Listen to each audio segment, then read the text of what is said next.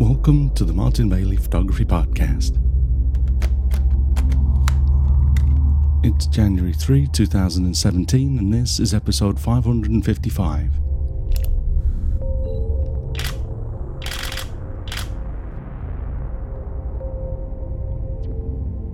As we enter a new year, I'm completing my yearly task of selecting my favourite photos from the previous year. So today I'm going to walk you through my process in Capture One Pro, literally blow by blow, as I whittle down my initial selection. I have actually just got back from a two week break in the UK to visit family, which was great but I'm a little behind now, catching up on business before I start travelling with my first Japan winter tour, which starts next Sunday. I was able to photograph a few things that I wanted to get to while I was in the UK, and I wanted to finish processing those images first before I completed this selection, so I'm a day late with this week's episode. Another reason this process took more time than usual is because I had to reprocess a number of images from the first half of 2016 because I switched to Capture One in the summer and I really wanted to complete this task entirely in Capture One. Still, though, I've started writing this post this morning on January 3rd and that's the morning after completing my first pass. So let's take a look at my process from this point on in Capture One Pro. Over the years, I've completed this process many times and so far have shared details of that process in Lightroom. But since I've jumped ship to Capture One, this year I'll use Capture One references in the hope that it will help Capture One users as well. If you are a Lightroom user or any other program for that matter, much of what I say today will be easily transferable to your chosen application. As always, though, I have used collections to drill down to my personal top 10 photographs. In Capture One, to start this process, I right clicked the user collections and created a group called Drill Down Groups, and then I right clicked that and created an album called First Pass. I then right clicked my First Pass album and selected Set as Selects Collection. Once you have your First Pass album ready and set as your Selects collection, you can go through your selects for the year and hit your keyboard shortcut to add any image that you want to look at again to the collection. I had my shortcut set to Command plus J initially, but as I did this many times yesterday, I found it a pain to hit a two key combination, so I changed my shortcut keyboard in Capture One to make the letter Q add images to my select collection. I used Q on the keyboard because mainly because it was free, but also because it kind of looks like a line going into a zero which you could think of as a diagram for putting something into a jar. It works for me anyway. I ended up with 973 images in my finals folder for 2016, which includes a number of images from the first half of the year which were duplicated as TIFF files because I was using Silver Efex Pro and Color Efex Pro on some of my work and I keep both the final TIFF and the original RAW file when I did this. For the second half of the year, I've not used Silver Efex and I only have a few images that I had to edit in Photoshop. So this probably makes 2016 one of my most productive years. The only year that I've got more final selects than this before now is 2012, when I did three consecutive Antarctica expeditions. So I had 944 fi- finals that year, but more of those would have been originals and a, a TIFF or a Photoshop file. So the chances are that I probably had my best crop this year. After my first pass, I found myself with 140 images in my collection, which is, of course, 14 times more than I need. So, this is where the struggle begins to start to reduce my selection down to just 10. It's always best to break processes up a little. So, I created a second album under my drill down groups and called it Second Pass. Before I created this new album, I hit Command A to select all of my 140 images and I turned on the Add Selected Images After Creation checkbox so that my images were automatically added to this new collection. From this point, instead of adding images, it becomes a case of removing them with the delete key. When you are in a collection, the delete key just removes images from the collection. It doesn't actually delete them. Note that I am adding screenshots of some of these things that I'm talking about as I'm going along. So if you're listening to the audio and you can't you can't visualize what I'm talking about, go to the blog post at mbp.ac slash 555 and you'll be able to follow along on the image with the images on the blog and click on some of the screenshots because they'll be much larger and will fill your screen if you uh, open up your browser window. Of course, if you are watching on a device that supports the enhanced podcast format, the images should be right there. As I was adding my images, I knew that there were a number of them that were very similar and that not all of them would be included in the final top 10, but I didn't want to make the decision at that point. There are two reasons for this, and the first is simply paying respect to some of the images that I like. It's not a logical way to add images, but there are images from the year that I have come back to a number of times, and I simply cannot start this process without including them even though I know I'll remove them later. The second and more logical reason for adding these images is because the first call has to be relatively quick. This is how I generally edit down my selection of images from a shoot, for example. My first pass is just throwing images that I like into the pot so that I can take more time making my decisions later. That's where I am at this point after my first pass.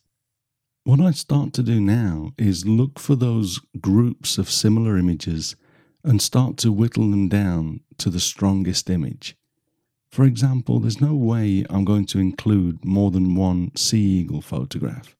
So I selected all of my shots of Steller's sea eagles with their talons forward and started on these first. One of those little things that I don't like about Capture One Pro, but put up with for the greater good, is that you can only select up to 12 images to view and compare them in the viewer at any one time. I would have liked to view all of my eagle shots at one time, but it's not possible. Having said that, it's better practice to work on smaller groups, so this is fine but annoying that you don't have that extra control. You can remove single images from a collection while in the viewer pane in Capture One Pro by selecting the image and hitting the delete key, but ensure that you have Edit Primary selected rather than Edit All Selected Variants first.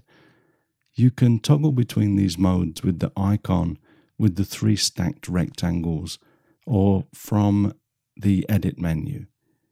If you leave this set to edit all selected variants when you hit the delete key, they will all be removed from the collection. After whittling down my first batch of Steller's sea eagle shots, I selected pretty much the rest of them and removed another 10 or so until I got down to the one that I probably knew all along that I would not be able to remove. I think it's important to compare though as you learn about your images as you go through the process. I also knew that I was not going to be able to have many eagle shots, so I quickly went through and with the single Steller Sea Eagle shot in mind, I, it was easy to remove a bunch of other eagle images, although I had to leave in one white tailed eagle and one black eared kite shot that I really liked, for now at least. I still had a lot of bird shots though, so I started to work through small groups of other types of birds too. I removed some Ural shots to leave just one, and then got rid of most of my Japanese red crown crane shots too. I had a lot of crane shots this year of them in flight, but these are really quite common photos, so it wasn't too hard to remove lots of these too as I became more ruthless. I ended up with my favourite shots of the cranes at the famous Otowa Bridge in Tsurui, as we'd been fortunate enough to get some beautiful hoarfrost for a number of mornings on my 2016 tours. And the one I left had a lot of story to it, with various groups of cranes doing different things, and some pintail ducks in the foreground, so it has remained a favourite throughout the year. We also had a great year for the Whooper Swans, so I found myself with a whopping 21 photos of these magnificent birds to wade through. Again, I started to break them down into smaller groups. I had a lot of them flying against a beautiful softbox like background, so I worked on these first and then the similar flight shots, etc. I found that a few times I wanted to view images at full size but in multi-view, that isn't possible because when you double click on an image, it zooms in on the image in its small window. This is great for, say, checking critical sharpness on a certain area of multiple images, but it's not much use for this exercise. So I find myself flicking back and forth between multi-view and primary view with the four rectangles and the single rectangle icons in the top left of the viewer or under viewer mode in the view menu. You can make a certain number of decisions when looking at images in multi-view, but when you look at the images large on your display, you can feel the images much more, and I find this really helps with my culling process. Remember that all of the images I'm looking at are already favourites from the year, but as some of them flick up on my screen, I get a little flutter of excitement. This clearly tells me that I'm looking at an image that I should be selecting from the current group. This is also why I think it's important to work in groups. At the end of the day, I like to create a balanced representative set of images almost like a mini portfolio of my work from the year. I might, for example, prefer 10 swan shots over everything else, but it wouldn't represent my year very well when you consider all of the varied subjects that I photographed in 2016.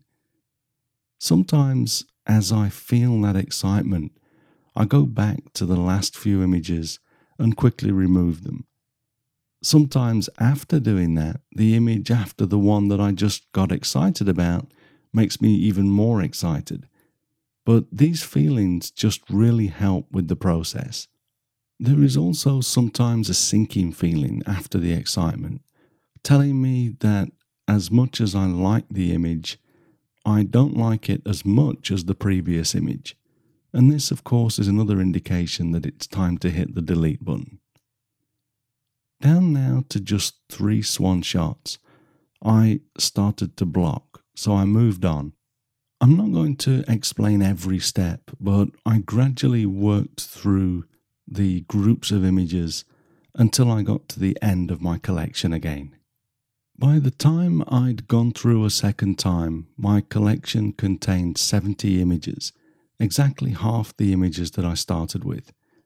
This is actually a really nice number for a slideshow, so I made a coffee, kicked up my feet, and hit the slideshow button. Here are my thumbnails as I started my third pass.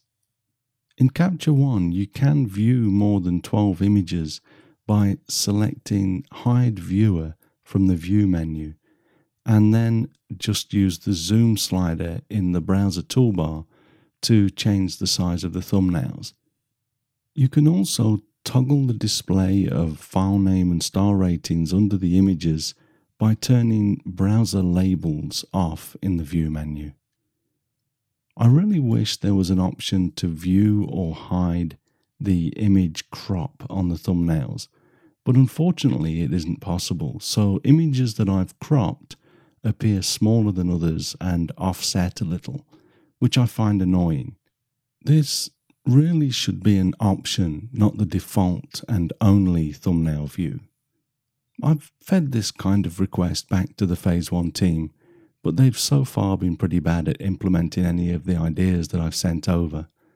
Hopefully, it's just a case of them trying to steer a rather large ship, and these things are just taking time rather than simply being ignored.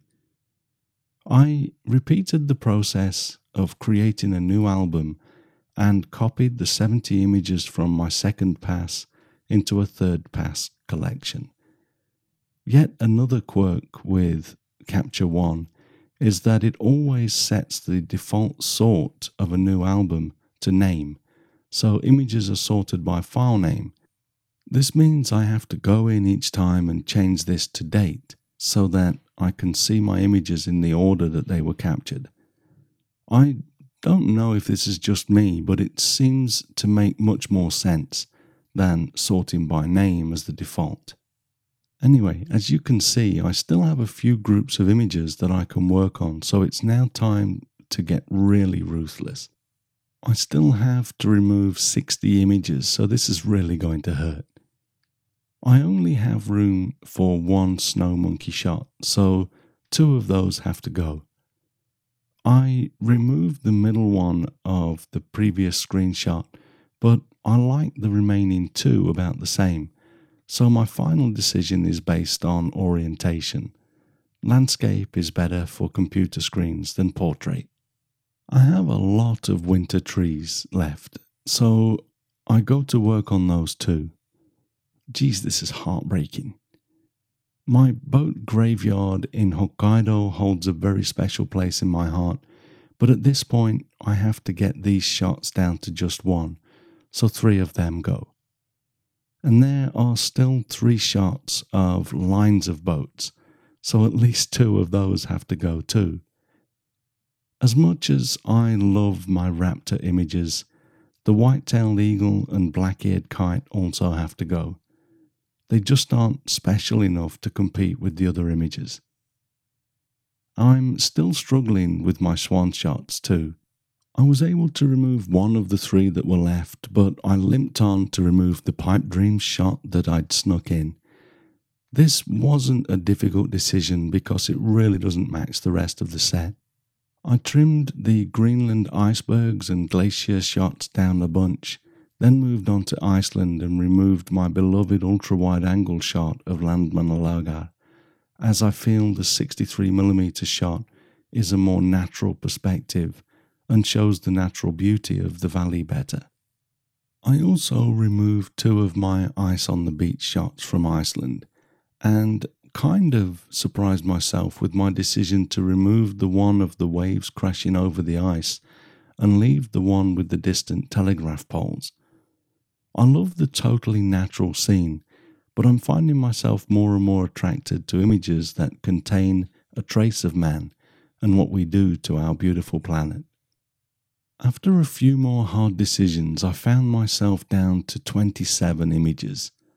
I'm hours into the process, and I really need to get this job completed and release this podcast too, so I can move on and do a few other important jobs that are waiting for me. Ideally, at this point, I'd be able to walk away for a day or so and come back later for the final push, but I don't have that luxury right now. This in itself is good practice at editing a selection towards a tight deadline. One of the reasons I think that this exercise is such an important thing to do each year is because it gets us accustomed to whittling down images to a very tight selection. I've mentioned before that I hate to sit through hundreds of people's images. It doesn't matter how good someone is, I never want to view the entire contents of their memory card after a shoot. In a professional environment, we're also often asked to provide a very small number of images for a specific project. So, developing the skill to drill down to these small sets is a vital part of being a professional photographer. And sometimes that happens with very little time to sit back and wait for the set to define itself. So here we go. It's time to make the hardest decisions so far and remove almost one in three of my most favourite images from the year. If you look at the last three in the previous screenshot, you'll see that these are very recent photographs from my visit to the UK. One is the Ratcliffe on Soar power station that I grew up in the shadow of. I've been hoping to do some nice photos of this for years, so that's staying. The second is a lighthouse in Dovercourt near Harwich in Essex. I found out about this place from a member of my Arcanum cohort, Phil Newbury, an excellent photographer from the UK. Phil has an amazing photograph of this spot, so I've wanted to visit here for a while too. I really like my black and white shot from this spot, as well as my colour version from sunrise the next morning. But I'm going to go for the colour version mostly because Phil's is a beautiful black and white, so I want to keep them different. I still had five images from my January Hokkaido landscape photography tour, which is obviously disproportionate to the year, so I removed the one of the Shinto gate in the sea and the fish drying frames. I love both of these shots, but need to keep trimming down the set. I hate to remove my two flying swans, but I think the two swans flapping on the ice has a very slight edge. The fox is really cute, but has to go too. I like the Bluie East 2 shots with the old military vehicles in Greenland, but that situation isn't ideal, and I'm not a political activist, so I'll remove that too. I like the boat on the grass shot from Iceland a lot, but I think that can go. It breaks my heart again to do this, but I have to remove one of the two Iceland beach ice shots, and I think I'll leave the wider scene. I love my shot from my first visit to Gullfoss, but it's not as good as much of the other work, in my opinion. Okay, so now I'm really struggling. I'm at 18 images, and this is the point where many people start to say things like, well, I can just limit myself to 1.5 images per month and just go with this. But that defeats the object. It's these last few selections that really hurt, so please don't give in to the temptation to cut yourself some slack. Okay, so the owl is gone, with its beautifully cute upward gaze, and if it comes to this, I guess I can say goodbye to my frolicking swans, as well as the shot of the waves drawing out at the harbour at Omu in Hokkaido. The view of the distant mountains in Greenland is starting to feel just a little bit out of place, and in the scheme of things, I think I need to give in to the temptation to include my shot of the power station. I like the shot, but I think it's probably elevated in my evaluation at this point because of its relative newness.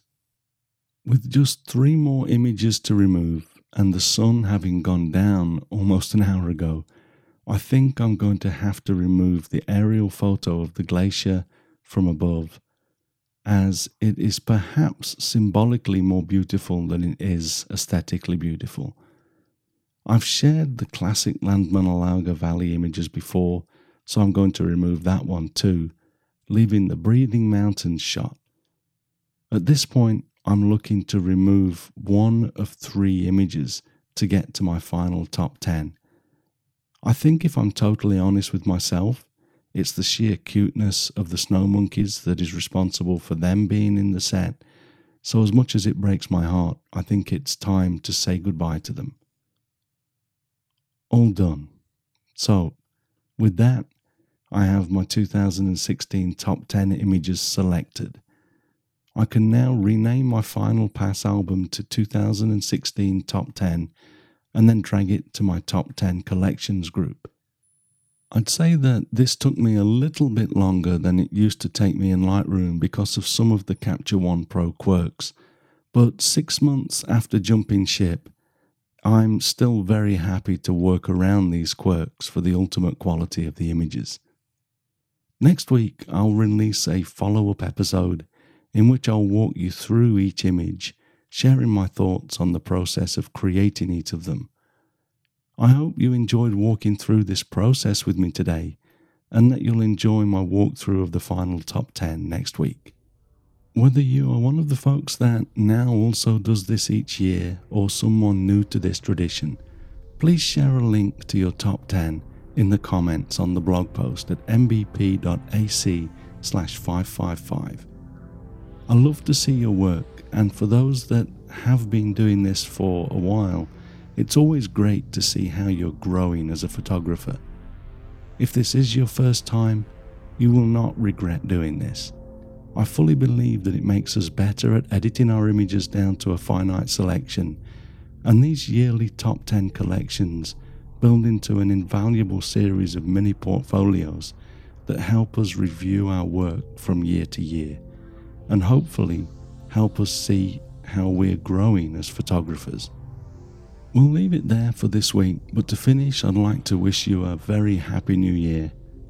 May 2017 be an amazing year for you, and if things don't go as well as you'd like, I wish you the strength and good fortune to overcome any hardships that you might face and move on to better things. Thanks very much for listening today. If you enjoy this podcast, please share a link with your friends.